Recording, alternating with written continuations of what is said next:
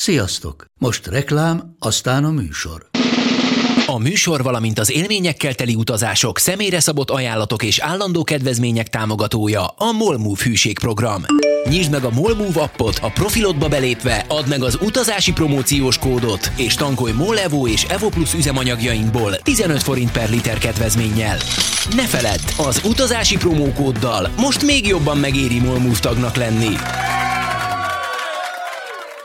Vége a reklámnak, jön a műsor.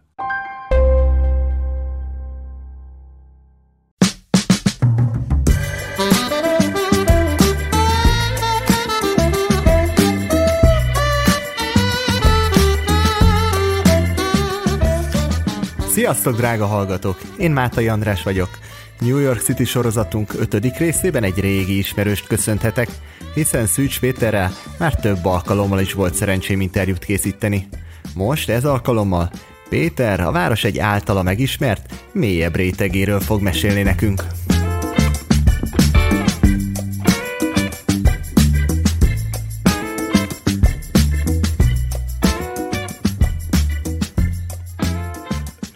Mit jelent neked New York? New York az egyik leginspirálóbb város, ahol valaha jártam, és többször éreztem azt, hogy itt olyan erőteljes és intenzív a kreatív energia, hogy ha valakinek éppen arra lenne szüksége, hogy feltöltődjön alkotó energiából, akkor Berlin mellett ez az egyik legjobb hely szerintem. A másik, ami eszembe jut a kérdésedről, hogy 25 évvel ezelőtt jártam először ott, amikor én még 19 éves voltam, és ez a 90-es évekre esett, amikor én tínédzser fiú voltam, és New York egyáltalán nem volt olyan biztonságos város, mint amilyen most. Tehát Manhattanben akkor azt a jó tanácsot kaptam, kaptuk, hogy legyen a zsebemben 5-6-7 összegyűrt egy dolláros, hogyha valaki egy pisztolyt szegez a homlokomra, akkor azt átnyújthassam neki, és lehet, hogy nem lő le. Ez volt a 90-es évek New York-ja. Manhattan. Manhattanben. Ahol most szabadon sétálgatunk. Igen, és mivel én akkor kertészeti technikumot végeztem éppen, vagy akkor fejeztem be a kertészeti sulit, rendkívüli módon izgatott, a mai napig is rendkívüli módon izgat a botanikus kertek világa. Úgyhogy minden nagyvárosba, ahová én eljutottam, meg eljutok, a piac és a kávézó mellett, attól függően, hogy van-e kávézó, mert vannak olyan országok, ahol nincsen kávézó a városban, a botanikus kerteket keresem föl, és New Yorkban is így történt, és a New Yorki botanikus kert akkor a 90-es években, amit meg kellett nézni, Bronxban volt, most is van ott botanikus kert, és arra emlékszem, hogy reggel az első metróval mentünk, és hogy hogyan ürült ki folyamatosan a metró, aztán már szinte senki nem volt benne, és hogy hogyan jött föl a metró aluljáróból közép-kelet-európai arc, ami olyan ismeretlen és furcsa és szokatlan lehetett szerintem, akkor ezt abból gondolom, ahogyan ránéztek az én arcomra az ottani emberek, de egy különleges élményben volt részem abból a szempontból, hogy azt éreztem, hogy én vagyok az, az exotikus abban a térben, amiben megérkeztem. Ami egyébként nagyon furcsa New Yorkban, hogy ezt gondolja magáról az ember, de ez egy nagyon speciális és különleges élmény volt akkor 25 évvel ezelőtt. Amire még emlékszem, és New Yorkban valószínűleg mindenki átéli ezt az élményt, aki először jár New Yorkban, most az első New York élményemről meséltem egy pár szót, hogy a filmekből minden kockáját lehet ismerni ennek a városnak. Ebből a szempontból meg Párizsra emlékeztet engem, hogy minden kockáját a, megfotózták már Párizsnak, amit csak lehet, minden szögből, alulról, felülről, és New Yorkban is ezt érzed, hogy különösen Manhattanben, de Brooklynban is, vagy bárhol máshol, hogy ismered ezt a várost, a videoklipekből, a filmekből, mert hogy adnak a kultúrának, amiben mi magyarok is élünk, és a nyugati kultúrának van ekkora nagy hatása, ezt a várost már mindenhogy láttad. Kívülről, belülről, alulról, felülről, és ezt az élményt adja vissza az első New Yorki tartózkodás. Aztán még nagyon sok olyan élményed lehet, ami csak a tiéd, amit neked mutat meg New York, amit neked tár föl New York. Én Brooklyn és Harlemet szeretem most már, az utóbbi években, amikor jártam, akkor ezt a két területet fedeztem föl sokkal mélyebben és érzékenyebben, mint korábban, hogyha arra vagy kíváncsi, hogy melyik a legnagyobb New York élményem, akkor egy Harlemi éjszaka, egy nagyon kedves barátom vitt el egy olyan eseményre, ahol vendégségbe lehet menni egy fekete zenész családhoz, akik élik a mindennapi életüket, és meghirdettek egy ilyen halsütést, de ez egy ilyen nagyon benfentes dolog, tehát hogy nem is lehet róla tudni. Tehát nem lehet csak ezt ismerős a hirdeti... ismerőse. Így, ez csak ismerős ismerőse által lehet találkozni ezzel a történettel, és úgy mehetsz vendégségbe egy jazzzenész fekete családhoz, hogy ők ott közben sütnek, főznek, vendégeket fogadnak, és a nappaliukban, ha van kedvük, akkor jammelnek, zenélnek egy kicsit. És olyan is van, hogy ezt egészen hajnalig nyomják, aztán olyan is van, hogy hamarabb van vége. Aztán egyszer csak elkészül a vacsora, amiből ehetsz. Ha van kedved, akkor besegíthetsz a házi asszonynak.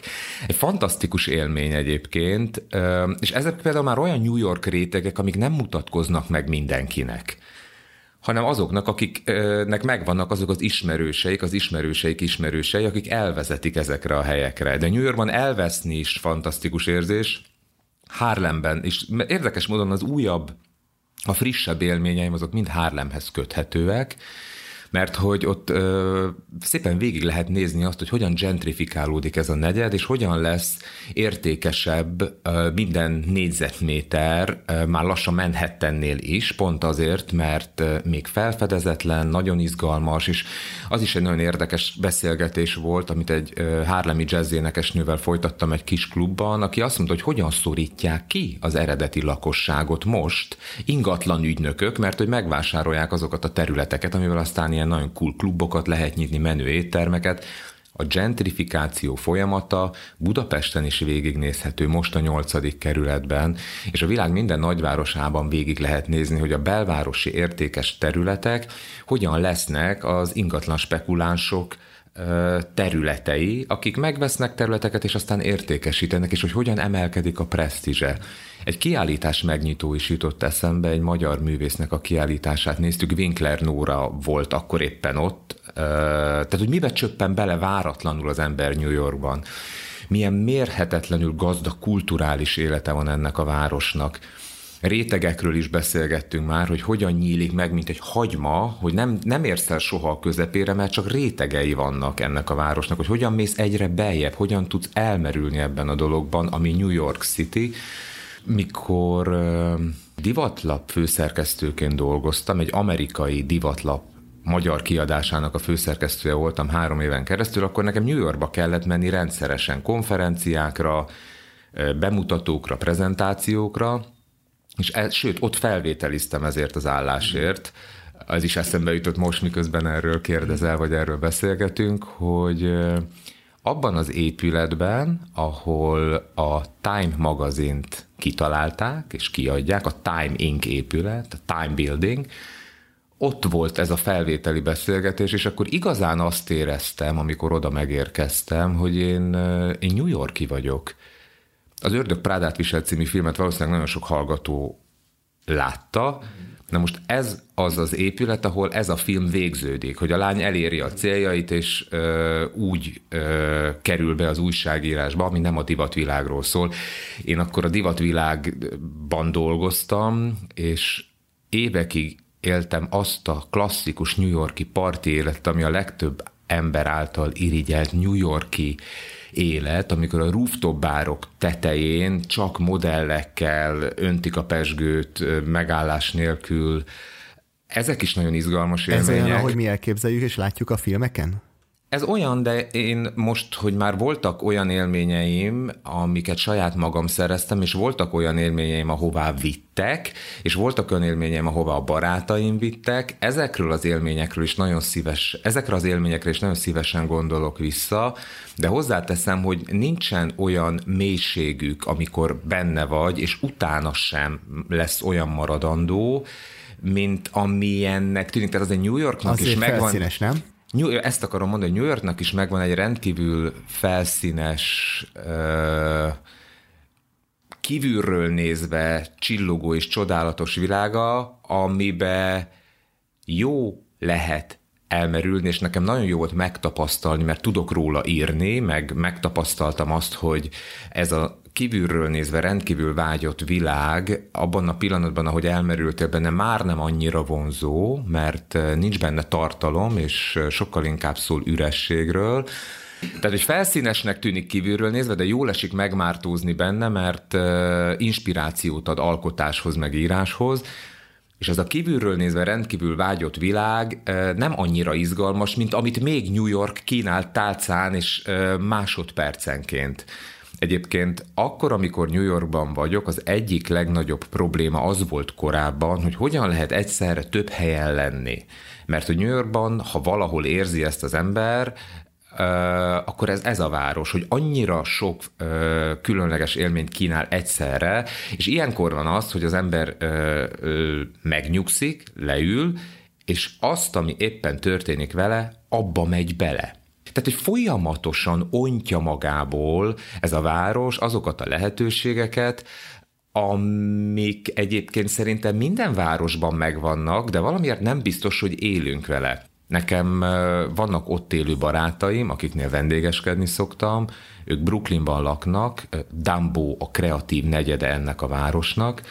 Ezt most azért mondom, mert hogy ezekkel a New Yorki barátaimmal úgy ismerkedtem meg, hogy a 33. születésnapom elő éjszakáján a Nagymezi utcában éppen kerestünk haverokkal egy olyan helyet, ahol ráhangolódunk a másnapi bulira és jöttek szembe ezek a srácok, és éppen megérkeztek, jetlagjük volt, és nem tudtak aludni, és kérdezték, hogy tudunk-e valami jó helyet ebben a városban. Hát mondom, srácok, ha csatlakoztok hozzánk, akkor mi biztos a legjobb helyeket mutatjuk meg nektek.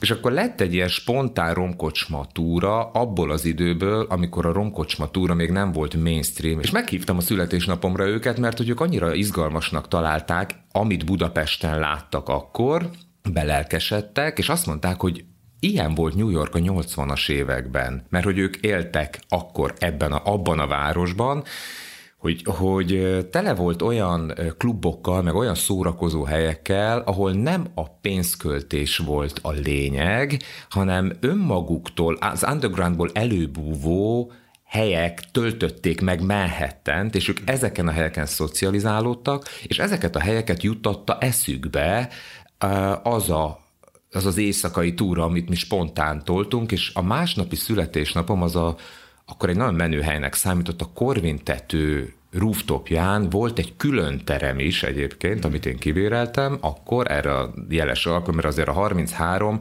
ugyan nem kerek szám, de azért mégiscsak Krisztusi kor, az ember valahol tart az életében, valahonnan eljutott valahová, és én ott ünnepeltem a születésnapomat, és ezek a srácok teljes extázisban voltak a, attól, hogy ez pont olyan, mint a 80-as évek New York, és olyan érdekes élmény volt, hogy egy kicsit beleláttunk az ő tapasztalataikon és emlékeiken keresztül abba, hogy milyen lehetett a 80-as évek New Yorkja. Mm. Ami valószínűleg annak a városnak egy olyan különleges aranykora volt, ahol, amiben nagyon sokan szerettek volna megmerítkezni. Nagyon sok művész indult el, nagyon sok underground művész indult el akkor onnan a világba. Most már másról szólnak ezek a helyek is, és pont a New Yorki barátaim mondták azt, hogy ők azért költöztek el Manhattanből, mert ők valamennyire kiüresedetnek látják már azt a részt, és azért mentek Brooklynba, hogy újra, és folyamatosan változnak ezek a hipster underground helyek, ahonnan a trendek elindulnak a világba, ezek a világ összes nagyvárosában folyamatosan különböző területeken, meg kerületekben kapnak helyet, és egy olyan városban, mint New York, ez is folyamatosan változik. Tehát valamikor ez Manhattanben volt, és aztán ugye, hogyan az undergroundból mainstream lesz, és aztán commerce lesz, ezt az utat végig lehet nézni, akár visszamenőleg is. Tehát nagyon érdekes egyébként, hogy akik több évtizedben megfordultak ebben a városban, és dokumentálták ennek a városnak az életét, vagy merítkeztek meg az inspirációiban, hogy ők mit láttak akkor, és mit látnak most különböző kerületekben, hogy kikkel találkoztak, hogy milyen élmények érték, hogy hogyan hogy mit jelentett mondjuk New Yorkba megérkezni egy olyan világból, ahol nem szabad az ember, mert New Yorkban a legnagyszerűbb dolog, és ezt kellett volna válaszolnom az első kérdésedre, hogy olyan mérhetetlenül szabadnak érzi magát az ember, hogy a kreativitást mondtam, de hogy a, a szabadság és a kreativitás és az alkotóvágy az valami olyan intenzív ebben a városban, amiben olyan jó megmerítkezni, és nagyon sok filmélményünk van valószínű, veled is, meg a hallgatókkal együtt is erről a városról, hogy mit jelentett ez a város azoknak az embereknek, akik megérkeztek egy olyan országból, vagy egy olyan világból, ahol nem lehettek szabadok. És neked mit jelentett, amikor te először megérkeztél?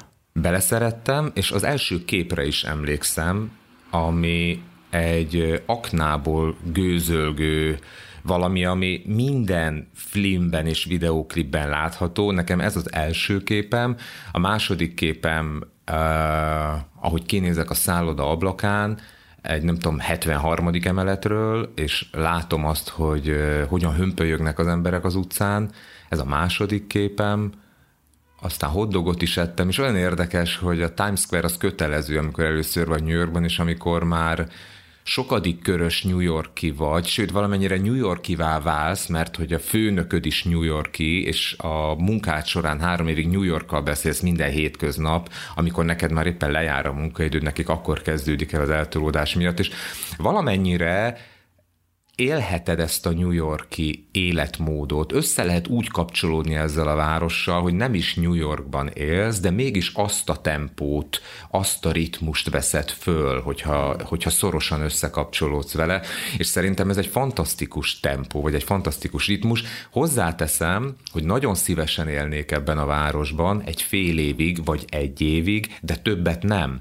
Azért nem élnék többet, vagy azért, mert ott tartok az életemben, ahol tartok, 44 évesen, vagy az, amit tisztában látok, hogy ebben, többször használtam már ezt az igét, ebben megmerítkezni jó. De nem jó elmerülni benne olyan mélyen, hogy nem tudsz belőle aztán kijönni. Nekem azt mondták a New Yorki barátaim, hogy ha itt élek, akkor öt év után fogom azt érezni, hogy mindenkit ismerek, akit kell ebben a városban, és szeretnék tovább menni. És mondtam, hogy de hát ez egy milyen méretű város, és azt mondták, hogy ettől függetlenül, akikkel neked dolgod lehet, vagy dolgod lesz, vagy az a terület, amin dolgozol, még ha meg is újulsz többször az alatt az öt év alatt, ez pontosan öt év nincs benne több. És ezt én megdöbbenve hallgatom Budapestről, érkezve, hallgattam 10-15 évvel ezelőtt, amikor ezt mondták nekem, és most már így kezdem érteni, hogy mire gondoltak egyébként, hogyha egy bizonyos területen dolgozol, akkor el tudsz merülni egy bizonyos világban, el tudsz mélyülni egy kutatásban, el tudsz merülni egy alkotó folyamatban, de még a New Yorkiaknak is óriási szüksége van arra egy állandóan változó, hatalmas metropolisban, hogy elmenjenek onnan is, és visszajöjjenek, és friss szemmel nézzenek rá. Ezek a New Yorki barátaim, ezek már nem az én történetem, hanem az ő történetük. Ők elmentek önkéntesnek Latin Amerikába, megmerítkeztek egy kicsit Mexico City-ben, óriási kelet-európa rajongók több, több városban és több országban voltak ezen a területen, és tulajdonképpen, amire rájöttem, mondjuk ugyanilyen lelkesen beszélnek mondjuk egy Budapestről, vagy egy Prágáról, vagy egy Bécsről, mert onnan nézve azt az őrületet, mondom ezt idézőjelben, ez a nyugodt, lassú áramlás, ami mondjuk Bécsre jellemző, vagy azt a kreatív energiát, ami a 80-as évek New Yorkjából volt nekik ismerős, és itt egy kicsit nosztalgiával tudtak megtapasztalni, ez ugyanolyan izgalmas, és ugyanolyan felemelő. Tehát, hogy az, amire jutottunk a New Yorkról szóló beszélgetésekben, azokkal az emberekkel is, akik Latin Amerikából költöztek New Yorkba egy időre, majd utána visszaköltöztek azokba a városokba, ahonnan elindultak, Medeinbe, ami ugye közös kedvenc országunk egyik városa, Kolumbiáról beszélek.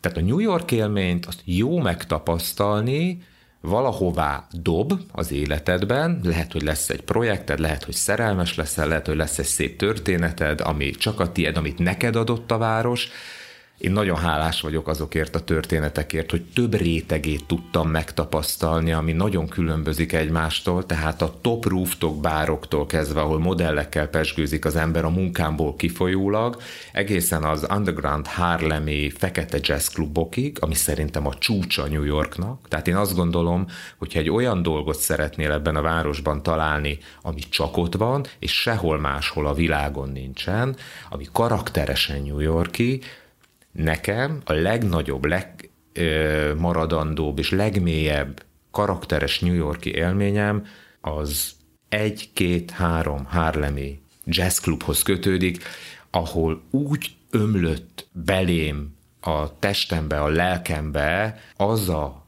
fekete New Yorki jazz, ahogyan, ahogyan sehol máshol nem tud beléd töltődni, még akkor sem, ha ne Isten ugyanaz a zenekar játszik, a világ egyik másik városában, mert kell hozzá az a helyszín, kell hozzá az, hogy utána az az ember tegye le az asztalodra, azzal az akcentussal, azt az italt, vagy azt az ételt, és ez szerintem egy tényleg olyan élmény, ami csak ott van. És valószínű neked is van egy ilyen élményed, amik a karakteresen New York és csak a tied, és a hallgatóknak, akik már jártak, vagy akik tervezik, azok is vágynak valamire, vagy volt egy olyan élményük, amiről, amiről nekik az ő New Yorkjuk az arról szól. És ezeket érdekes lehet egymás mellé tenni. Nem tudom, hogy ez a célod egyébként. Persze, persze, pont ez a sorozatnak a célja, hogy összegyűjtöm a különböző nézőpontokat, különböző embereket, és az ő történéseiken, az ő élményeiken keresztül próbáljuk bemutatni ezt a várost. De emlékszel arra, amiről felvétel előtt még beszélgettünk, hogy akkor kezdesz ilyen élményeket igazán átélni, mint például ez a Harlemi Jazz Club, amikor már letudtad a kötelező köröket, és nem azon izgulsz, hogy mit kell még látni, vagy mi az, amit esetleg elszalasztok, vagy mi az, amit kihagyok. Olyan jó, hogy ezt mondod, mert New Yorknak ez a lényege szerintem, és én is erre jutottam, amikor megnéztem a kötelező köröket, hogy csak úgy lenni benne, és hagyni, hogy az történjen veled, ami ebben a városban történik meg csak az emberrel. Valószínűleg egy ilyen jazzklubban nem jutsz el az első alkalommal. Igen, és egyébként akik először mentek New Yorkba és kértek tőlem tanácsot, én elmondtam, hogy hol érdemes keresni, megkutatni, de New York olyan mérhetetlen sebességgel változik, hogy ha leírod áprilisban, hogy melyik az a klub, az lehet, hogy már júniusban nem érvényes. Ez egy rendkívül fontos része annak, amikor mondjuk valaki kulturális ajánlóval, vagy turizmussal, vagy utazással foglalkozik, hogy minden akkor érvényes, amikor éppen ő ott van. Tehát az a klub, az a étterem, az már másnap bezárhat, és nyílhat helyette egy másik. És arra is emlékszem, hogy micsoda nagyszerű találkozásokat köszönhetek ennek a városnak. Mindig előúszik egy újabb élmény, amikor a New Yorki barátaim elvittek egy Brooklyn külvárosában található nápoi pizzázóba, ahol megismerkedtem egy nagyon kedves német nővel, akinek a lánya Budapesten kezdett el tanulni a következő évben, és azóta, hogy én vele New York külvárosában egy akkor nyílt ultrasikkes, nagyon menő nápoi pizzériában találkoztam, minden évben találkoztunk a világ különböző pontján. Először Párizsban, a Lafayette-nek. Véletlenül? Vagy? Véletlenül, vagy ö, kis szervezéssel. Amikor a lánya Budapesten kezdett el tanulni, akkor bejelentkezett, és mondta, hogy lennék-e egy olyan háttérországa a lányának, akire mindig számíthat, felhívhat. Hát nyilván az aggódó anya az szeretné a lánya mellett tudni ezt a helyi biztonságot. De érdekes mondani, hogy a lányával nem találkoztam, mert ő megtalálta a saját útját, viszont én akkor kint laktam, kibéreltem egy csónakházat a Rómain, és mondtam neki, hogy ha van kedve, jöjjön oda és az jutott eszembe, hogy találkoztunk New Yorkban először, aztán Párizsban, aztán a római parton pesgőztünk egy stégen, és mivel ez a német nő egy Mauritiuszi férfihez ment feleségül, tavaly, de ez egy 15 éve zajló történet, tavaly októberben, amikor én Mauritiuson voltam, csak úgy ráírtam, mert hogy tudtam, hogy Mauritiuszi férfihez ment feleségül, és kiderült, hogy ő már nem Párizsban él, hanem Mauritiuson, és boldogan találkozik, és a legutolsó találkozásunk, amikor végre találkoztam a lányával is egyébként, az Mauritiuson volt. És minden New Yorkban elindult történetből lehet egy olyan, hogy évtizedig, vagy másfél évtized ez a történet, kapcsolatban vagy valakivel. Tehát egy olyan város, ahol állandóan mozognak, lüktetnek az energiák, meg az emberek jönnek, mennek, kicserélődik, új van, mégis tudsz egy olyan ö, barátságot ápolni évtizedeken keresztül, ami ott indult el. Tehát, hogy rajtad múlik, hogy mit kezdesz azzal, ami New Yorkban történik. Ezt akarom mondani. Az a te személyiséged, vagy az a te ö, döntéseid sorozata, hogy mi történik a New Yorkban megszerzett élményanyagoddal? Mi történik a New Yorkban ö, megismert emberekkel? Mert egy ilyen méretű és egy ilyen állandóan változó városban élő embernek is szüksége van valamilyen módon az állandóságra. És én, ha visszagondolok most arra, hogy mi a helyzet azokkal a üzleti, szakmai, emberi kapcsolatokkal, amelyek New Yorkban köttettek, azt kell, hogy mondjam, hogy mindegyik él. Uh-huh.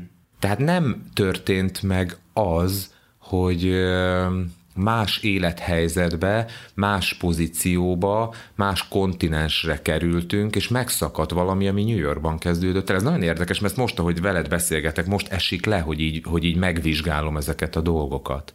Szerinted ez azért lehet, mert mindenki úgy tekint New Yorkra, mint egy ideiglenes állomás? Említetted te is, hogy egy évet ott élnél. Én is imádnék ott élni, de én is úgy érzem, hogy maximum egy évet, mert hogy valószínűleg többet nem bírnék.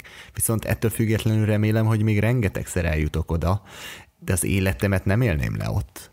Nagyon szépen megfogalmaztad azt, ami szerintem New Yorknak a lényege, hogy, hogy ott mindenki egy bizonyos ideig van, viszont az ott köttetett kapcsolatok és az ott vele történt élményanyagok, azok nagyon meghatározóak, és nagyon fontosak. Az nem csak oda tartozik, hanem helyfüggetlenek. Igen. Szóval New York tud valamit. Igen, igen. Vannak azért törzsgyökeres New Yorkiak, de szerinted mit jelent az, hogy valaki New Yorki?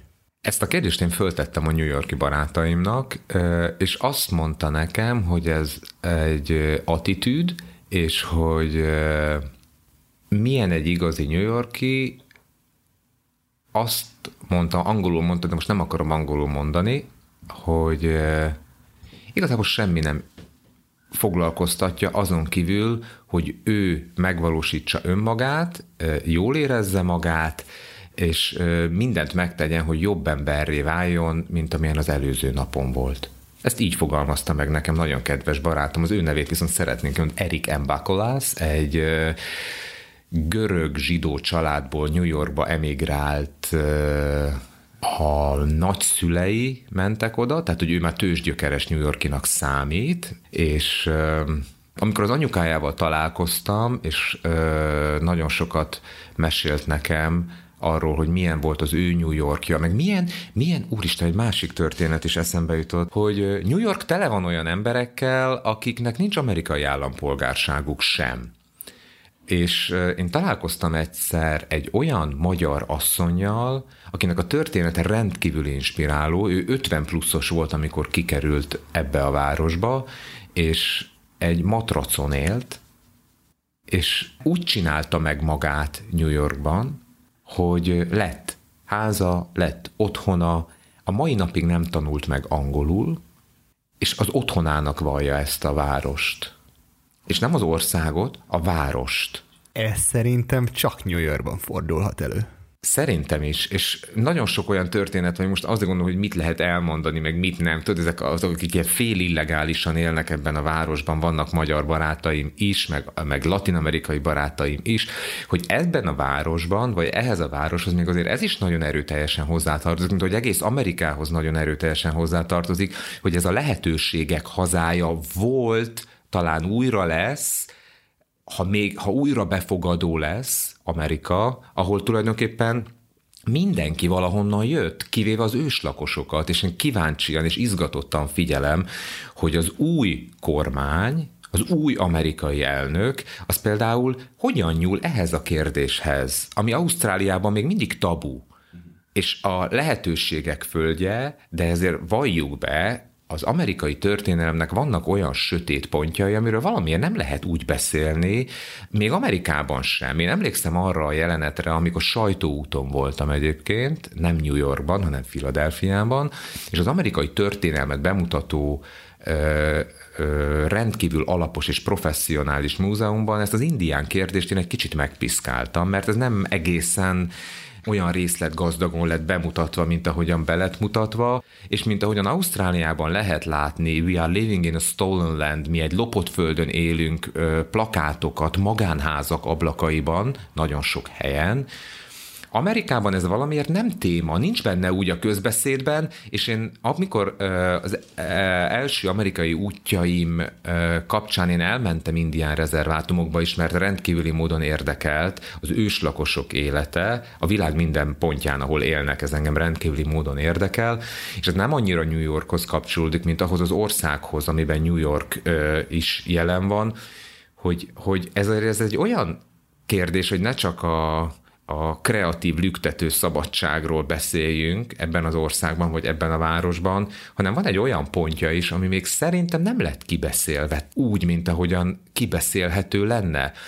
Mint ahogyan a feketék helyzete is ebben az országban most robbant a Black Lives Matter el egy olyan problémára rávilágítva, ami soha nem volt kibeszélve, és azért jutott ez most eszembe, mert hogy róla mindig Latin Amerika jut eszembe, hogy ülünk itt egymással szemben, ami bátran mondhatom, a mi egyik kedvenc, töltekező és felfedezendő kontinensünk, és ezen a kontinensen van az a város is, amit annyira nagyon szeretünk mi mind a ketten, hogy másképpen gondolkodnak és beszélnek azok az emberek erről a városról is, akiknek illegálisan kell benne tartózkodni, és hát hány olyan latinamerikai ismerősünk lehet, akik úgy dolgoznak ebben a városban, hogy illegálisan, és azt mondod, vagy mondhatod, hogy nem biztos, hogy a New Yorkiaknak olyan minőségű élete lenne, ha nem lenne alattuk egy olyan kiszolgáló személyzet, aki megcsinálja nekik az avokádóból azt az ételt, amit úgy szeretnek, ahogyan.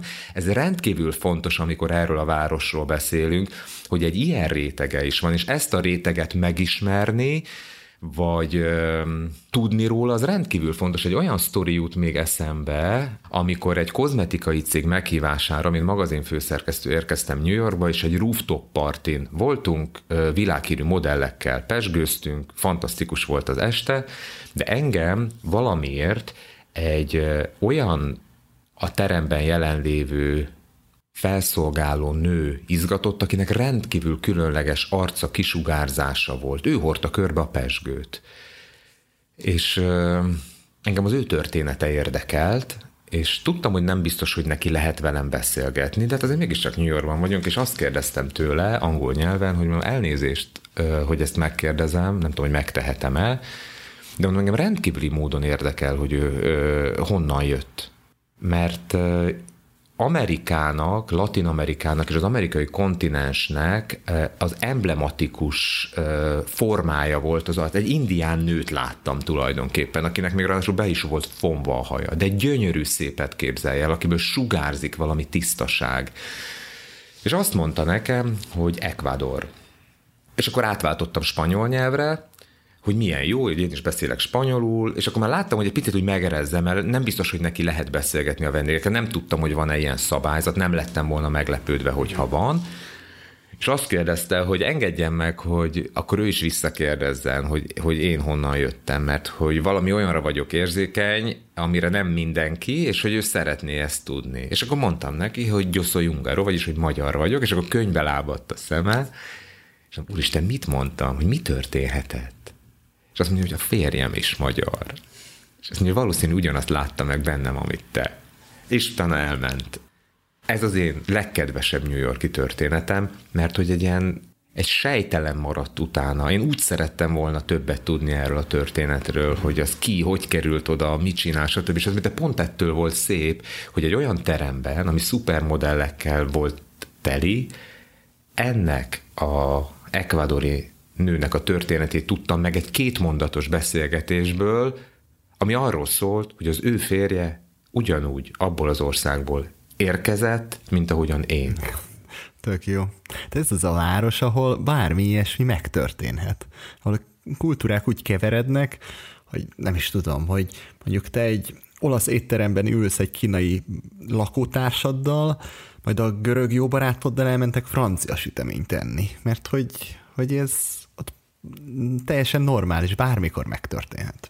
Az jut eszembe, amikor egy francia cukrászdában voltam New Yorkban, ami annyira szerethető attól, hogy ott érdekes módon nem tudnak New Yorki módon viselkedni a francia pincérek. Tehát pont ugyanazt csinálják, mint Párizsban, és ez is annyira jó, hogy New York bármennyire is New York, a francia pékségben dolgozó franciák, azok megmaradnak franciának. Ez elképesztő volt nekem ezt érezni, hogy minden országnak a kultúrája, minden nemzetnek a karaktere az valamilyen módon úgy, úgy beleépül ebbe a városba. Én egyébként a Dominikai Köztársaságból érkezett embereket nagyon-nagyon szeretem. Bronxban van egy Dominikai Köztársaságból érkezett emberek közössége, ahol egy magyar festőművésznőt látogattam meg, eh, akkor, amikor a New York University-n tartottam azt az előadást, és olyan nagy élmény volt egy dominikai köztársaságból érkezett család által nyitott cukrászdában vásárolni, mert azt a ö, melegséget és szeretetet, amit ő onnan hozott, azt át tudja neked adni a süteményével és a jelenlétével Bronxban is.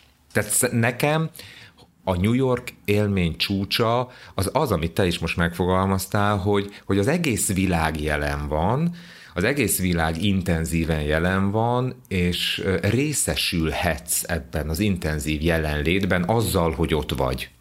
Nekem ez a New York élménynek a csúcsa egyéb, és, és ezért szeretnék még én is sokszor megfordulni ott, elmenni oda és töltekezni, vagy átadni abból, amire ők szomjaznak, mert ugye ez egy nyitott város, ez egy befogadó, nyitott város. Ő kíváncsi rád ez a város. Érdekli ezt a várost az, hogy te mit tudsz, hogy te mit hozol közép-kelet-európából, hogy neked milyen gondolataid vannak, és szívja föl, és kéri, és szomjazza az egész világnak a, az energiáit, a, a másságát, a különlegességét, és aztán beépíti ebbe, a, ebbe az állandóan zúgó nagy rendszer rendszerbe, és valami lesz belőle.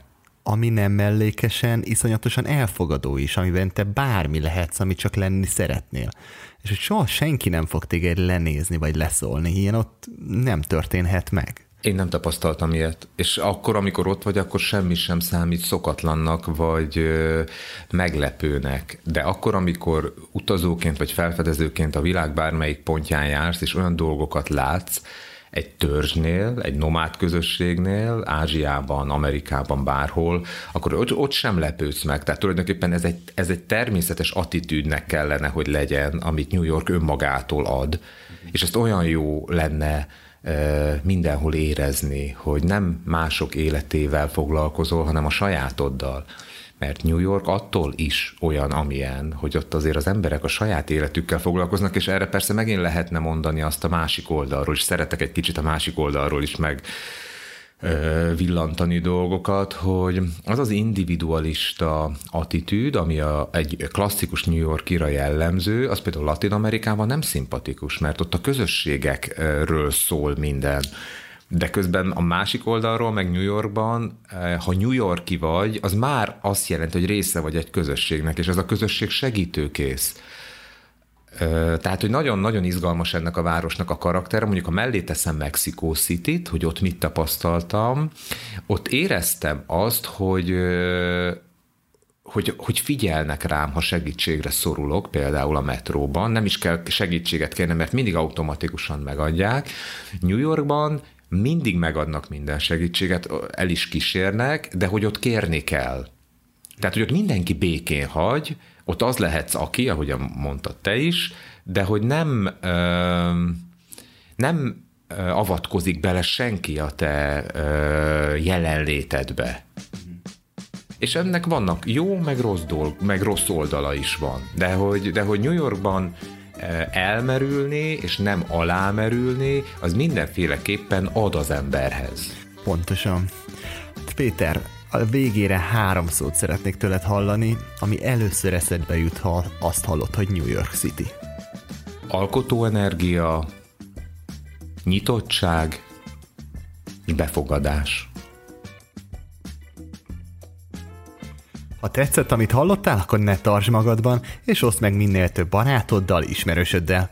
Ha pedig még új vagy itt, akkor ne felejts el feliratkozni, mert hogy jön a folytatás. Mint mindig, köszönöm a figyelmeteket, engem Mátai Andrásnak hívnak. Sziasztok!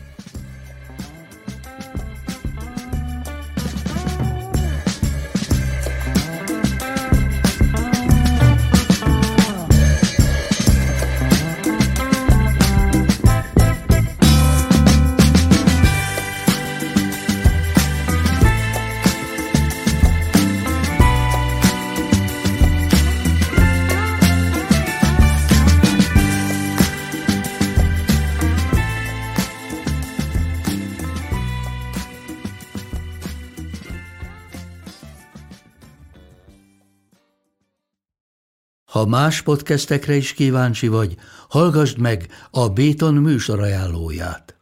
El tudod képzelni, hogy a podcastet, amit éppen most hallgattál, fél év múlva már a mesterséges intelligencia generálja? Mi sem. De ha érdekel, eljötte már a gépek lázadása. Hallgass bele az Embertelen podcastbe. Orsós Lajos vagyok, a műsor házigazdája. Egyelőre még élőben. Egyelőre. Fedezzük fel együtt, hogyan ismerkedik, randizik, mesél és vitatkozik Betty és Péter, két teljesen mesterséges intelligencia. Lajos, a podcast címét mond még egyszer, Léci. Oké. Okay. Embertelen podcast.